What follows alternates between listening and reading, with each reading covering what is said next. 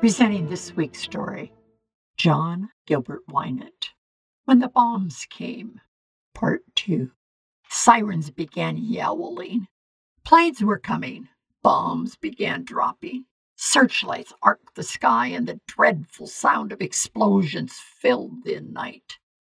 Smoke twisted into London's air, and the sky glowed red. It was spring, April 16th, 1941. A beautiful day. No bombs had fallen on London for more than a month. Now, houses were disappearing. Huge holes on the ground replaced homes, churches, schools, stores.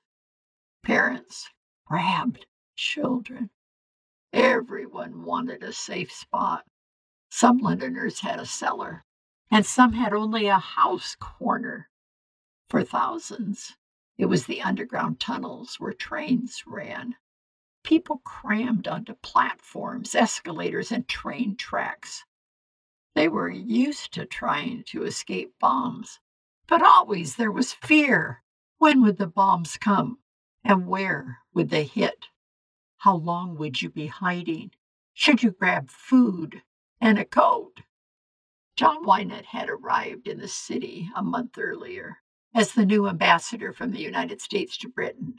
He represented the possibility of help from the United States. Hitler was determined to invade and control Britain. Defeat loomed as a giant, hideous monster coming closer day by day. The war was becoming World War II. The evening of April 16, 1941, John was working in his embassy office. He heard the fiendish sounds of a beginning attack. He and a staff member went into the streets. Firemen were battling fires, bodies were being carried from buildings, shelters were packed, and bombs continued to fall.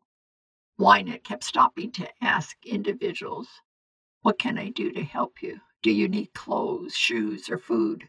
He wanted to know he already was working with the British and American governments on large economic problems. At 5 o'clock a.m., the all clear sirens pierced London. Eight hours of steady bombing by the Nazi German Air Force had ceased. Many people recognized Winant that spring night as the new American ambassador. By mouth, newspaper, and radio, they began to believe that this ambassador cared about what was happening to people in Britain. His actions proved his concern. An American journalist commented, his personality captured the imagination of the entire country as no other ambassador in modern times has been able to do. Sir Arthur Salter agreed and said that the ambassador showed the best side of America. He demonstrated that he was deeply and passionately attached to the British and to their fight against Hitler and Nazism. During the April 16th raid, an estimated 1,100 Londoners were killed. Three days later, bombers returned and more than 1,100 people were killed.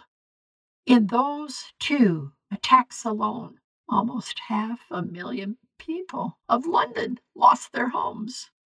German bombing raids stopped two months later. They had been unable to destroy and invade Britain. In October 1941, Hitler declared that Germany would not invade Britain. This was Hitler's first major defeat in World War II. People were dying, suffering, and displaying great acts of cruelty and compassion. This is Barbara Steiner. Soon I will return with part three.